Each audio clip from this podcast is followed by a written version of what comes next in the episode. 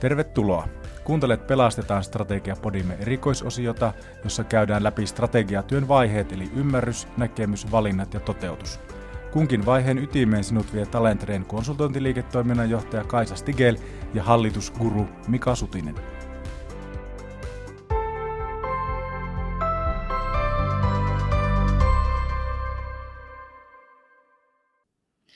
Kerrotko tuon näkemysvaiheen päätavoitteen ja hyödyn? Joo. Näkemysvaiheessa ajatus on se, että meidän pitäisi muodostaa kuvaa ja ymmärrys siitä toimintaympäristöstä ja maailmasta, missä me operoidaan niin strategiakauden päätteeksi. Kuvitellaan, olipa se nyt se vuosi mikä tahansa, mutta kuvitellaan, että valittu strategiakausi päättyy vaikka vuonna 2029 niin tota, meidän pitäisi pystyä siinä kohtaa muodostamaan ymmärrys siitä, että et, et mikä on ikään kuin se toimintaympäristö, kilpailuympäristö ja kuinka asiakastarpeet on muodostunut, muuttunut siihen mennessä, jotta me ollaan tavallaan se, sen tulevaisuuden kanssa yhteensopiva. Ja, ja jotenkin itse on koettanut aina kiteyttää ja muistuttaa sitä, että strategia on kuitenkin aina siis yksinkertaistettuna menestys tai suunnitelma menestyksestä tulevaisuudessa kun strategia on suunnitelma menestyksestä tulevaisuudessa, niin se on toki se toimintaympäristö, johon me sitä piirretään auki ja, ja, ja, ja tota, tavallaan kaikki ne valinnat, mitä me tehdään, niin kaikki on kytketty siihen, että, että mikä se meidän yhteinen jaettu tulevaisuuden kuva on. Ja, ja tota, sanomattakin on selvää, että on, on täysin välttämätöntä, että sillä organisaatiossa sisällä ihmisillä se tulevaisuuden kuva täytyy olla sama koska muuten on vaikea olla yhteistä suunnitelmaa, jos me ei olla ikään kuin nähdä sitä tulevaa niin kuin yhtenäisellä tavalla. Joo, hyvä. Onko siinä jotain oleellisia asioita, että mihin pitäisi keskittyä tai kiinnittää huomiota, jotta me pystytään tällainen tulevaisuuskuva piirtämään ja laatimaan? Niin, se, se varmaan, varmaan se, se, mikä on niin tyypillistä, niin on se, että, että siihen tulevaisuuden kuvaan liittyy paljon yleisiä asioita, tämmöisiä – makroekonomisia asioita, niin kuin tällä hetkellä puhutaan työvoimapulasta tai väestökadosta tai ilmastonmuutoksista esimerkiksi. Ja, ja, ja ne, on, ne on aika geneerisiä, ne on aika niin kuin yleisiä, mutta sitten ehkä vielä oleellisempana niin on se, ne on ne toimialakohtaiset, liiketoimintakohtaiset, jopa alueelliset muutokset. Et sit, kun puhutaan alueellisista toimijoista, jotka ei toimi välttämättä globaalisti tai ne voi liittyä yhtiölle, joka toimii pelkästään Suomessa, niin sitten Suomeen ja siihen näkymään. Ja, ja, ja tota, mutta tällä kahtiajaolla oikeastaan, niin, niin si, siinä on niin pitkälti se tarkastelun näkökulma, että et, et millä itse suosittelisin sitä niin tarkasteltavaksi. Joo. Sitten kun on sitä yhteistä näkemystä luotu, luotu tulevaisuuteen ja jotenkin ollaan saatu piirrettyä se, että tältä se meidän mielestä näyttää, niin mitä on valmiina, mitä se synnyttää? Niin, no siis sen, tämän vaiheen niin kuin niin kovin monet muutkin niin kuin strategian työvaiheet voi toki tehdä tosi monella tavalla. Ja, ja, ja tota, jokainen voi valita vähän sen tyylinsä. Se, miten itse on tottunut sitä tekemään, mitä tietysti suosittelen noin niin kuin standarditapana, niin on se, että tehdä se niin kuin väittäminen. Mm. Ja, ja, ja se itse asiassa – on tosi hauskakin tapa. Se on, se on myös hyvä tapa keskustella siitä organisaatiossa, niin tehdään se niin kuin väittäminen, jolloin ne on niin kuin, ikään kuin iskulauseen omaisia, kohtuullisen tiiviitä, tiivistelmiä siitä, että miltä se maailma näyttää strategiajakson päätteeksi. Joo. Se vielä ehkä vielä niin kuin paluukysymyksenä tuohon, että, että miten sitä näkemystä voi ruokkia, jotta siitä saisi niin kuin tarpeeksi rikkaan. Mm. Se on hyvä kysymys. Se on hyvä kysymys. Se on, tota, se on ensinnäkin tosi yksilöllistä. Ja, ja, ja tietysti niin kuin, täytyy muistaa organisaatiossa se, että se ei välttämättä mene niin kuin natsojen perusteella, että, että organisaatioaseman perusteella. Ja, ja, ja tietysti valtavan tärkeää olisi löytää organisaatiosta ne ihmiset, niin kuin organisaatioasemaan riippumatta, jotka on ikään kuin vahvimmillaan tämän tyyppisessä työssä. Ja tota, ja, ja se tietysti tarkoittaa pitkälti sitä kokonaisuutta, että et, et, et löytää ikään kuin oikeat ihmiset sen asian ympärille.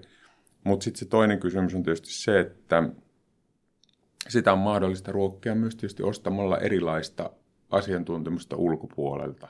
Ihan, ihan vaan se voi joskus olla tosi yllättävääkin. Se voi tulla toiselta toimialalta, se voi tulla ihmisistä, jotka on, on niin kuin tekee tätä työkseen. Me puhutaan futuristeista tai futurologeista tai, tai tota, on erilaisia ammattikuntia. Yksi ehkä niin kuin suosituimpia, mitä itse olen koittanut käyttää kaikkein eniten, niin on, on nimenomaan se, että käytettäisiin ihmisiä toisilta toimialoilta. Toisilta toimialoilta, jotka on jollain tavalla analogisia sen meidän oman toimialankaan näkökulmasta, mutta jotka olisi ikään kuin kehityksessä pidemmälle. Ja ne voi olla toki tietysti niin kuin kotimaassa. Aika monella toimialalla on vielä sit se tilanne, että, että se oma toimiala ei ole ehkä sen vaikka niin kuin digitalisaatio-osalta sillä kehityksen kärjessä. Mä muistan sen lemmikkitoimialalta sen, että me, meidän valtava etu oli se, että oli paljon kilpailumpia vähittäiskaupan aloja. Että tietysti niin kuin toimialojen ylimenevät analogiat on näin, mutta sitten se toinen kysymys on toki se, että kyllähän meitä Suomessa hyödyttää vielä se varsinkin paikallismarkkinoilla se, että onhan, onhan niin kuin edistyneempiä markkinoitakin. Et jos otetaan nyt kömpelö esimerkki ehkä, mutta jos, puhutaan vaikka vegaaniruokavalioista ja katsoo sitä, että miten se menee niin kuin Berliini, Tukholma, Helsinki, Kuopio näkökulmasta vaikka nyt esimerkkinä, niin siinähän on selvästi niin kuin kerrostumat. Ja, ja meitä toki hyödyttää tällä paikallisesti se, että, että maailma menee monessa asiassa niin kuin trendeissä meitä edellä. Just näin.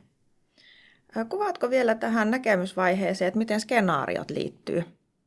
Niin skenaari, skenaariotyö, skenaariotyö lähtee siitä ajatuksesta liikkeelle, että meillä on niin kuin vaihtoehtoisia näkemyksiä tulevaisuudesta ja vaihtoehtoisia näkemyksiä tulevaisuudesta, johon me mietitään sitten vaihtoehtoisia ratkaisuja. Ja, ja tota, se on minusta erittäin hyvä tapa pohtia lähitulevaisuutta. Ähm, varmaan hyvänä esimerkkinä oli se, että, ja ehkä vähän niin kuin, niin kuin helppo maallikin, mutta, mutta hyvänä esimerkkinä oli se, että, että mitä työtä yritysten olisi pitänyt tehdä ja mitä jossain tehtiin vaikka nyt Ukrainan sodan varalle ennen. Ja sitten sulla on kaksi vaihtoehtoista tulemaa, Venäjä hyökkää, Venäjä ei mm. hyökkää ja sitten vaihtoehtoiset tulemat ja toimenpiteet niin kuin siihen liittyen. Strategiatyö on sillä lailla jännä asia, että kun monta kertaa tyypillisesti kurkistetaan niin kuin viiden vuoden päähän, niin on vaikea tehdä niin useampaa strategiaa kokonaisvaltaisesti. Se olisi organisaatiolle tosi raskas, mm. jonka, jonka seurauksena strategiatyötä tyypillisesti tehdään niin yhden näkemyksen varaan.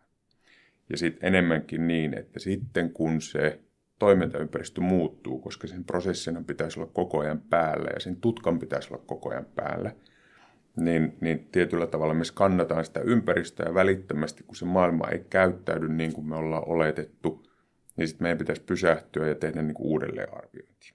Koska ajatus siitä, että sulla olisi kolme rinnakkaista strategiaa viiden vuoden päähän, niin se on vähän niin kuin ajahukkaa. Et mä jotenkin ajattelen sen skenaariotyön enemmänkin niin kuin lyhyemmän aikavälin tämän tyyppisten asioiden tarkasteluun. Ja, ja, ja kuitenkin strategiasta pohjautuu niin yhteen konsensusnäkemyksiä. Just näin. Mitä tämän vaiheen päätteeksi on valmiina?